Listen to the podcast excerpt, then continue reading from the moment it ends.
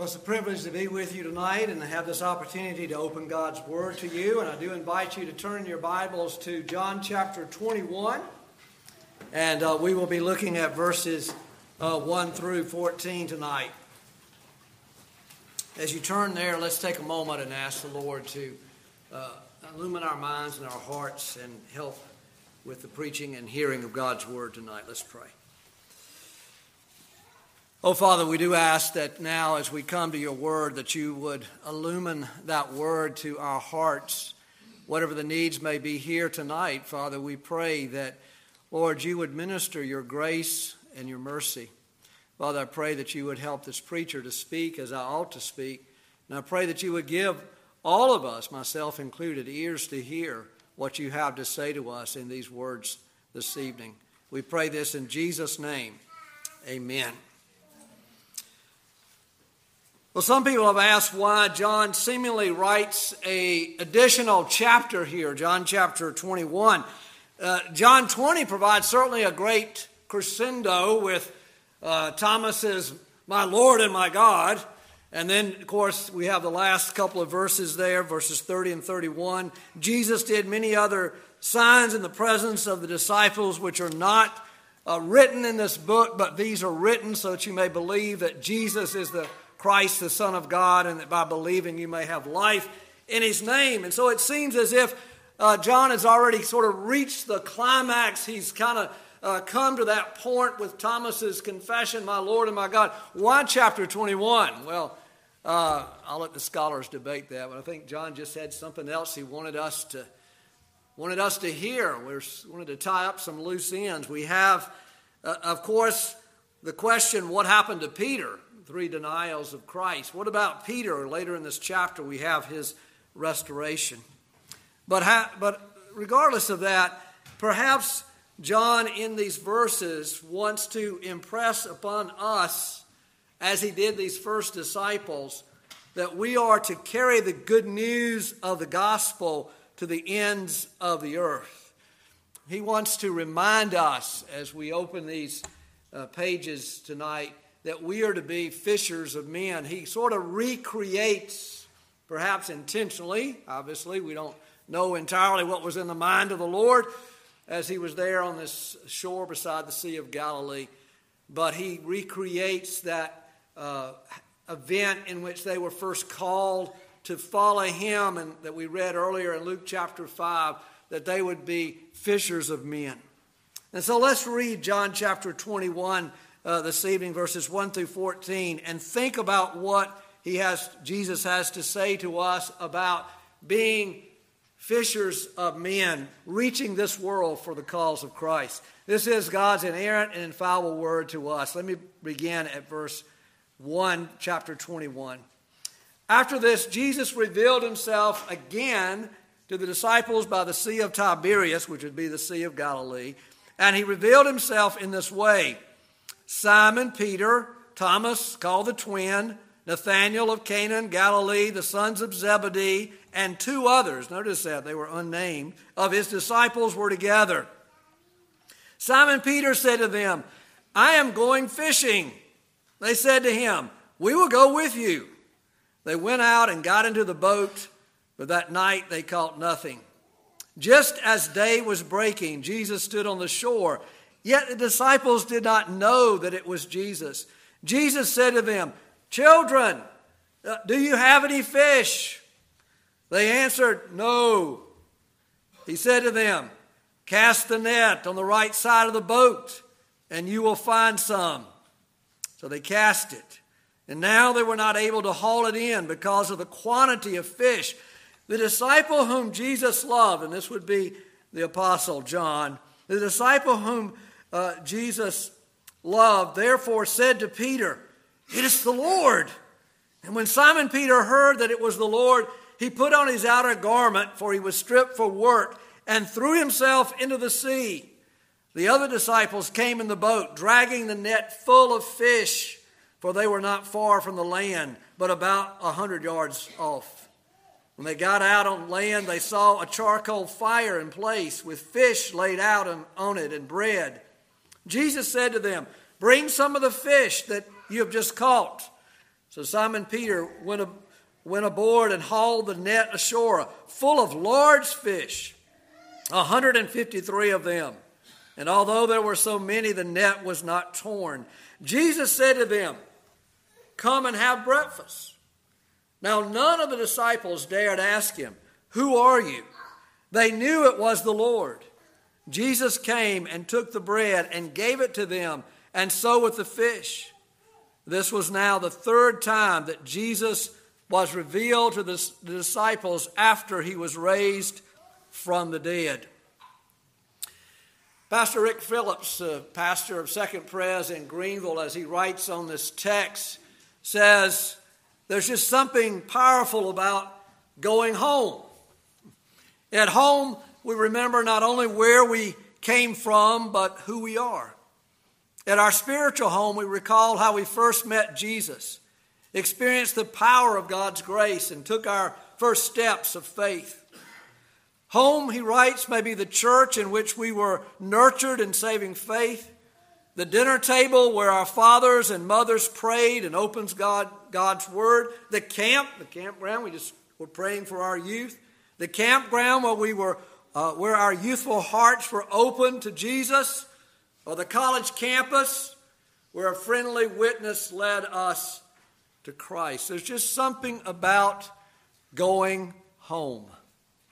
Jesus told his disciples before his crucifixion that he would meet them in Galilee. They were to meet him at home.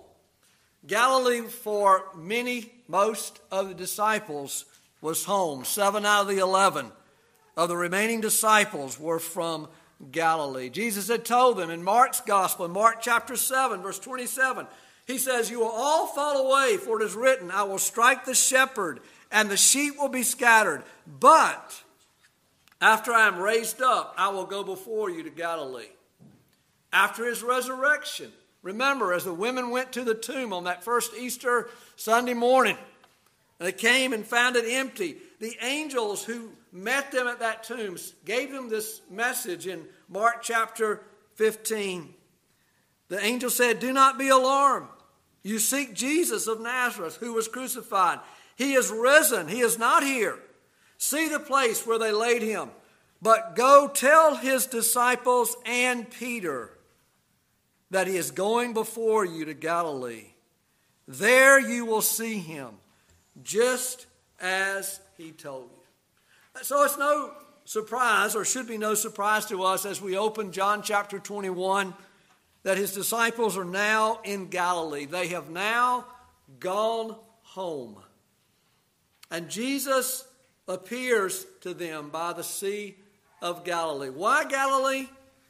Well, because it was in this region where Jesus had done most of his ministry. He had proclaimed, in fact, he began to proclaim the good news of the kingdom and to perform his mighty deeds. It was in Galilee where so much of his ministry had been done. The Sermon on the Mount, the miracle of the fish that we just read about in Luke chapter five.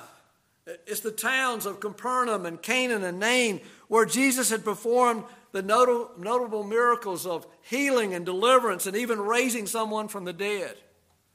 It was on the shore of the Sea of Galilee that Jesus had delivered the man from the legion of, of angels. It was in this same region that he had uh, fed the five thousand, delivered his discourse on the bread of life. It was by these very waters that Jesus had called Peter and James and John to leave off their fishing nets and become fishers of men. And so I think we hear in these verses that we've just read an echo of Luke chapter five, an echo of Jesus calling his disciples, and now he's brought them home. Home is where we remember who we are. Home is where we remember the very beginning. It brings us back to our roots, and Jesus has called them home. Now, there's some who make a big deal about Peter saying here, and I almost find it a little bit humorous, humorous, "I'm going fishing. Let's go fishing." Uh, And some have, uh, have speculated, oh, you know, Peter's leaving off following Christ. He's, he's lost his allegiance. He's going back to his old way of life. And the disciples or other disciples are following him. I don't know about that. They were waiting on Jesus. Jesus had said, I'll meet you in Galilee. You get hungry when you're waiting on somebody. Maybe they just went to go catch a mess of fish, have something to eat. But in that moment, Jesus meets with them. Perhaps Jesus had waited for that moment. Perhaps he had even orchestrated that moment when his disciples had gone back to the Sea of Galilee. They had again fished all night. They had caught nothing. And Jesus comes to them and he had, as he had come to them several years prior. And he says to them, cast your net on the right-hand side. Cast your net on the other side. And had they not said, oh, we've been fishing all night and we caught nothing. J C. Ryle uh, comments on this. He said, he, Jesus, knew well the influence which scenery and places exercise over the mind of man. He would recall to the memory of his disciples all that they had witnessed in the early days of his ministry, where he had begun with them. There he would have one of his last interviews with them before leaving the world. And this reenactment serves to remind the disciples, and I hope it will serve to remind us this evening as well, that Jesus calls us as his followers to be fishers of men. Now this, we call it a post-resurrection encounter, served the purpose, I'm sure, of renewing and reminding these disciples of their calling that Jesus had said, come follow me and I will make you fishers of men. Jesus brought the disciples home to familiar surroundings where they had undergone a variety of experiences with him over his several years of earthly, earthly ministry. And as they waited in this well-known place, no doubt many, many of those memories flooded their minds and hearts. And now they hear someone calling from the shore. Cast your net on the other side.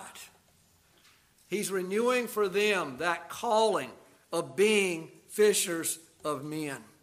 And this encounter also serves to remind us as modern day followers of Christ that we're to be fishers of men. This incident teaches us several lessons, and that's what I want to do. I want to just walk through this text tonight, and I want us to think about several lessons that we learn about, or actually lessons that we're reminded of, about what it means to be fishers of men, what it means to be those who seek the salvation of the lost. Now, Jesus apparently brought his disciples home to remind them who they are and what they are called to do. And may we, as we go through this account, may we remember, may we also sort of be called home to remember who we are. You know, we live in a world today that's filled with a lot of discouragement. I mean, if you listen to the news, you watch the television, if you see this world, you think we, that, that society and culture has lost its collective mind. And you may feel hopeless and powerless. You may be saying, well, what can I do? What can we do? In the face of such seeming overwhelming uh, deterioration of our morality and ethics and culture in this In the, in the world, you can be a fisher of men. You can be, remember that as a follower of Christ, you're called to be a fisher of men. There are three things I want us to think about, three lessons I want us to be reminded of. We must remember, first of all, we must remember the servants of the mission. They're named here. There's a list. Who were they? What do we learn from them? We must also remember the scope of the mission. What about this large quantity of fish? Any significance to that? And then finally, we need to remember the secret of the mission, of being a fisher of men. Jesus calls his followers to be fishers of men. We must remember then the servants of the mission. Now, look at verse two. We have Simon Peter. We have Thomas, uh, called the twin. This is Thomas the doubter, doubting Thomas.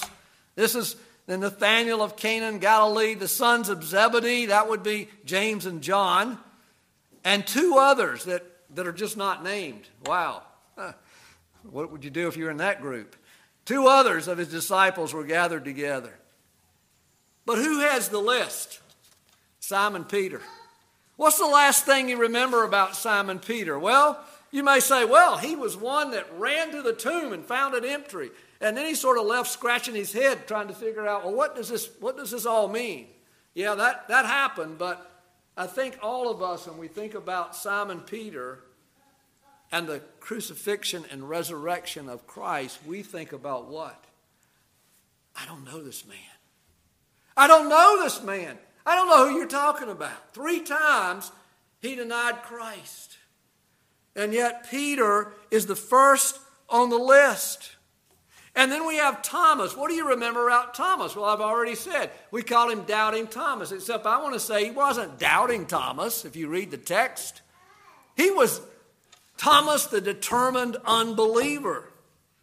He, he said, uh, unless, this is John twenty, twenty-five, you can turn back and look at it. He says, unless I see in his hands the mark of the nails and place my fingers in the mark of the nails and place my hand in his side, I will never believe. Peter, the denier, Thomas, the determined unbeliever. Two, they don't even name.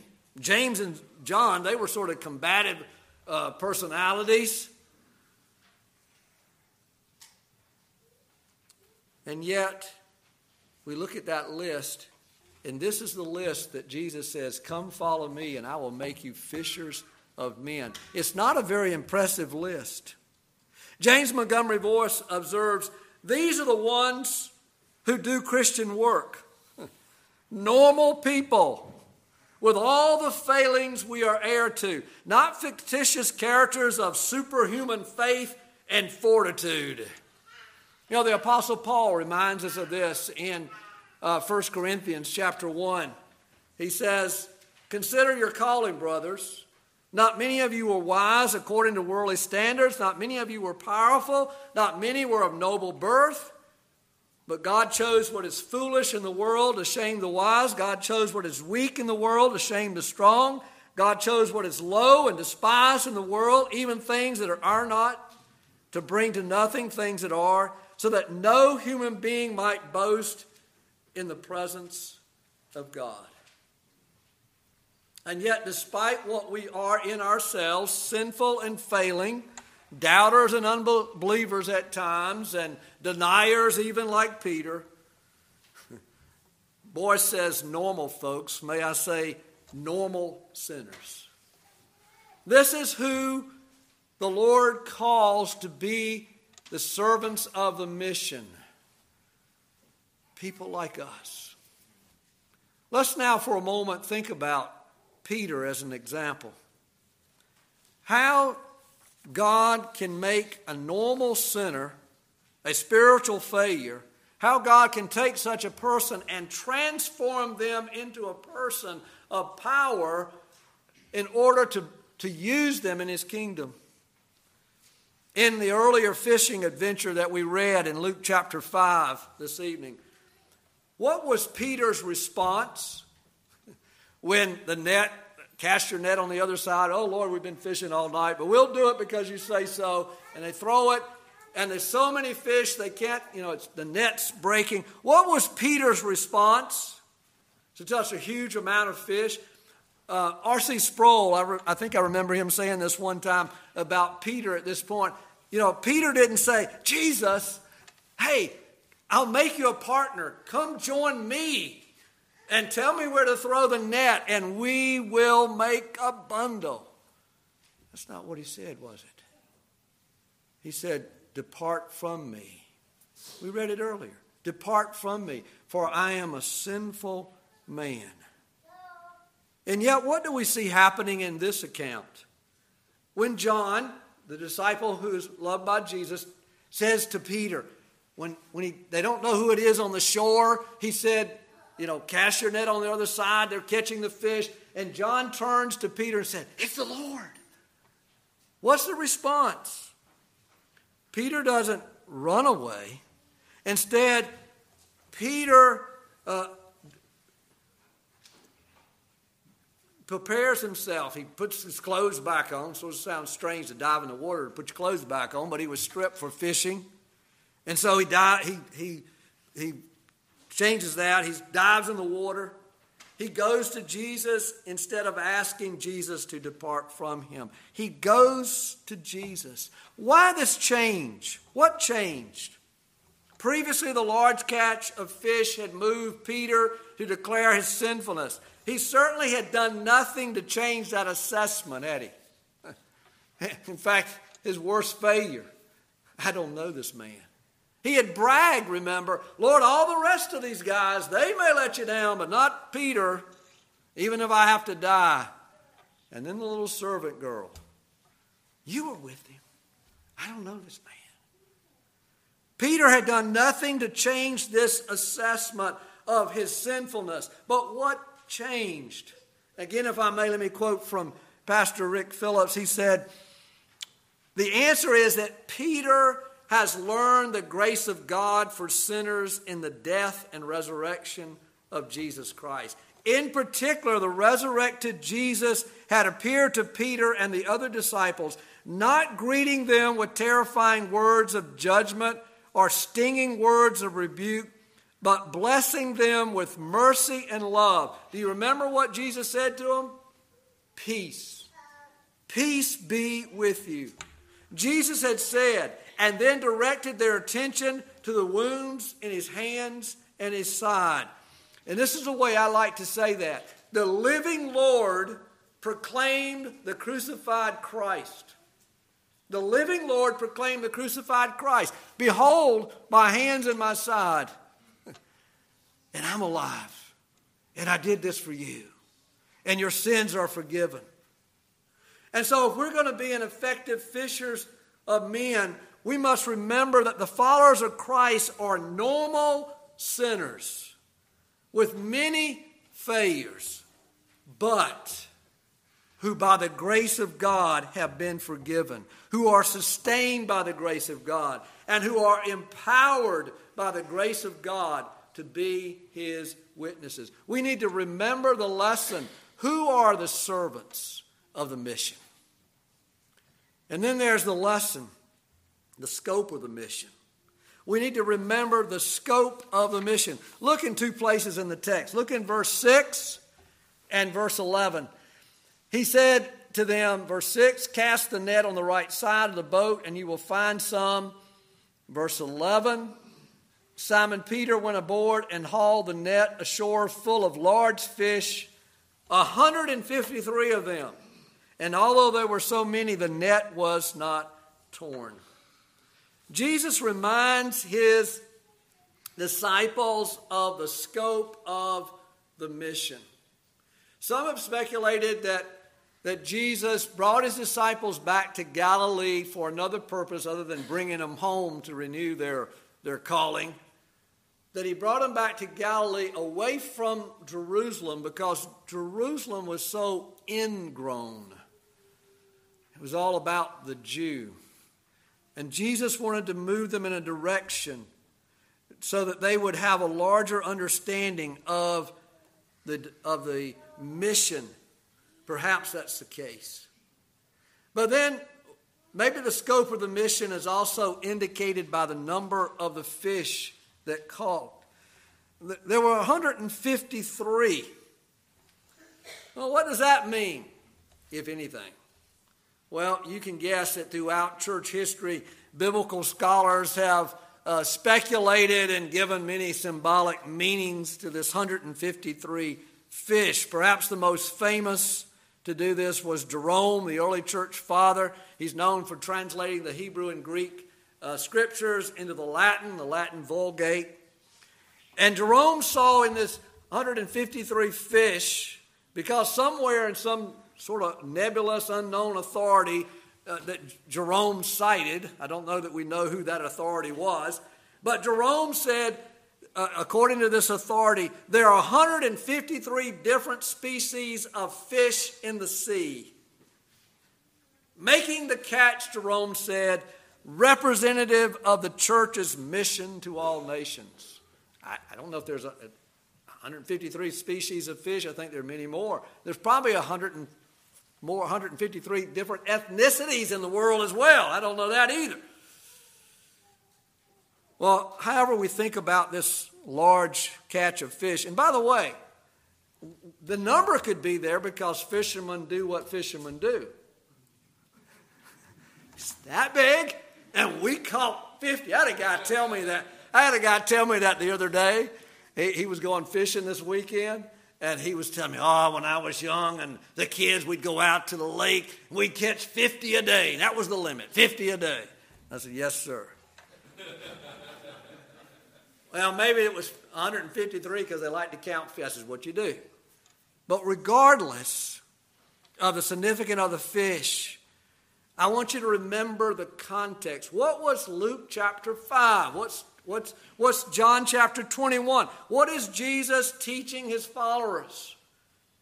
He's using that incident, the large catch of fish. Come follow me, I'll make you fishers of men. And so I think we can make application without finding some mysterious significance in the number of fish that the mission will result in a large number of people coming to know Christ.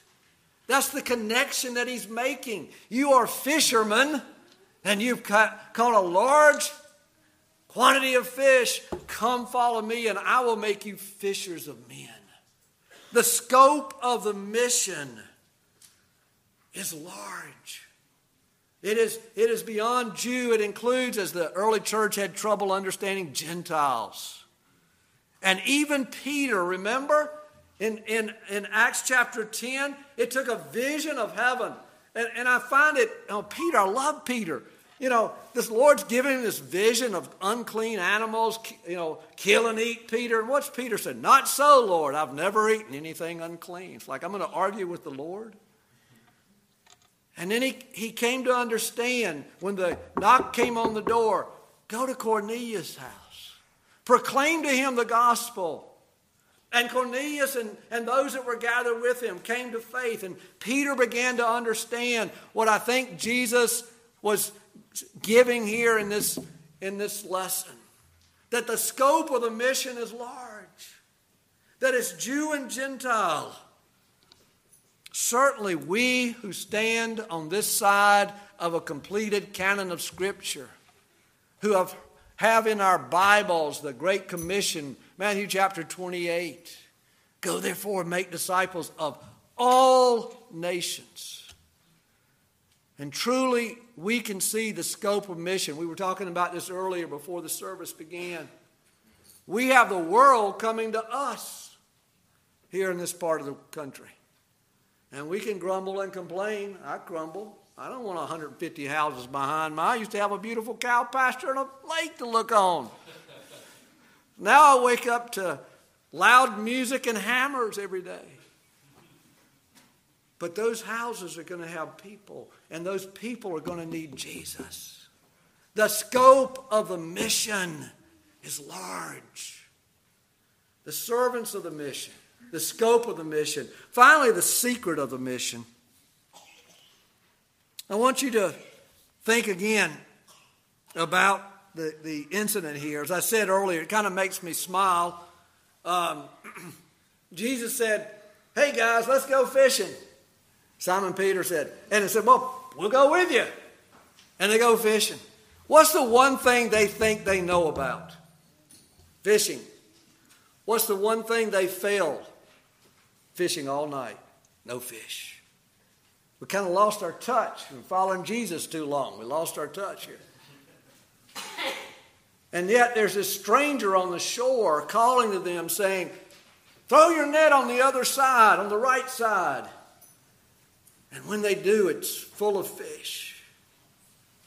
You see, they probably, like so many of us, myself included, I got this.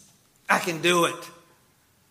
And what Jesus is saying, you know, you fishermen even need my help to catch fish. You certainly are going to need my help to catch men and women, boys and girls for the kingdom. And so I think he's given yet another lesson here, that they are to be dependent upon him, to be looking to him for the provision and power that they need, that apart from him, that indeed they can do nothing. And you know, in our mission to win people to Christ, we can come up with all sorts of techniques and methods and programs, but without the power of Christ, they fall on deaf ears. The secret of the mission is the power and provision of Christ in what we do. Remember, he can take people like us, like Peter and Doubting Thomas and all the rest, and make them fishers of men, because it depends upon him. And how do we draw from that power and that provision to carry out this mission? Well, just briefly, look at verse twelve. Jesus said to them, not only did he say, cast the net on the other side, he said to them what? Come and have breakfast. Come and have breakfast. Now, this isn't a, this isn't an invitation, you know, come have a little breakfast, guys, you've been working hard. This is an invitation to come commune with Jesus, to be in fellowship with Jesus. You know, Jesus had promised his disciples earlier in John's gospel, when he was going away, that he would not leave them an orphans, but he would send them another comforter, the Holy Spirit. He had promised them that not only would he come and be with them, but also that the Father would make himself known to them as well. That there would be this intimacy that would not occur unless he did go away and send the Spirit. Come have breakfast. Come commune with me. Come have fellowship. The power comes through our personal relationship with Christ. When we spend time with him in prayer, when we fellowship with him and lean upon him for what we need, then we are empowered to be his fishermen. That is the secret of the mission. The servants of the mission, normal sinners like us saved by grace. The scope of the mission, the world is large, of all nations. The secret of the mission, Jesus is the secret. Not the technique, not the program, not the method, but Jesus.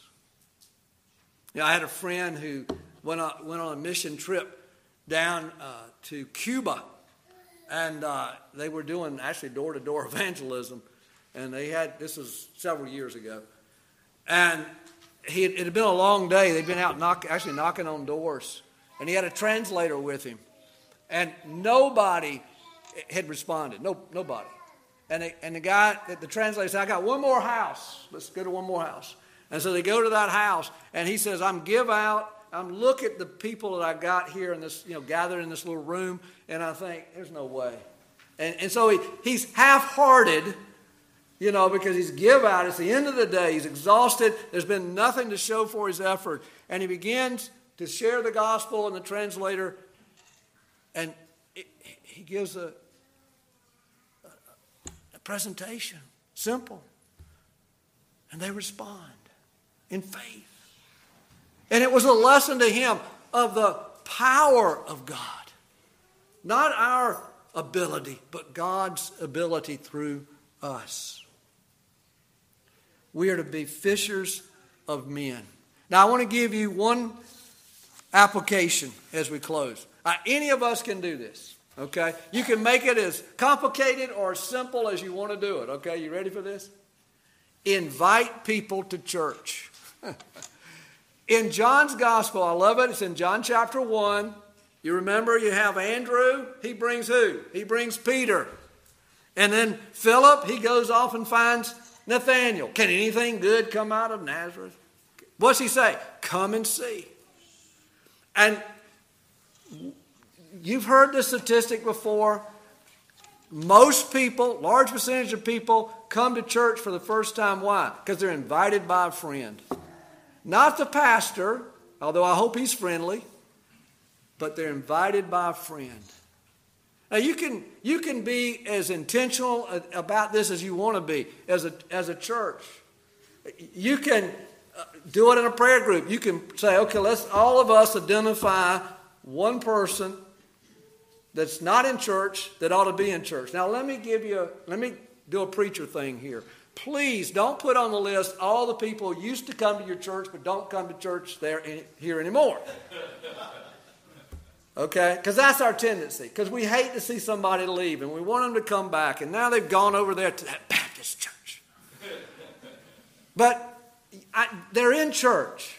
I'm talking about, think about and pray about one family, one uh person that's unchurched. Identify that person and then invite them to church. We have a third Sunday meal. I always try to invite people on a third Sunday because if they get a bad message, at least they get a good meal. And and we have people in our church now. We have a lady that, that's coming now. She's coming because somebody else in our church goes to the Y every day to swim, and she's in her swim class. And she said, wait, you're just down the road from where I go to church. Why don't you come to church? Fishers of men. Like I said, you can make this as elaborate and, and as intentional as you want to, or you can just do it yourself. But what if every person here tonight in every church that's represented said, you know what? I'm going to start identifying and praying for one person. Zach's got to got to go have surgery. Somebody's going to be in that waiting room, Zach. You're going to have physical therapy. You're going to be, I don't know if you're going to, you probably have to go to a therapist. There's going to be somebody. Who will it be? Somebody that you can invite. We, we have it. Doctor's office, doctor's appointments, work, school groups, committee groups, et cetera, et cetera. Identify that one person and invite them. Invite them to the context within the church where they can hear the gospel of Jesus Christ. Let's go fishing. Let's pray. Oh, Father, we thank you that you have called people like us to be servants in your kingdom, those saved by grace. Enlarge our hearts and our vision of the scope of your mission. It is the world. And empower us to do it as we commune and draw upon your power and grace. We pray in Jesus' name. Amen. Amen. Tremendous hymn to close on. Arise, my soul, arise. Shake off your guilty fears. Hymn three oh five. Let's stand and sing.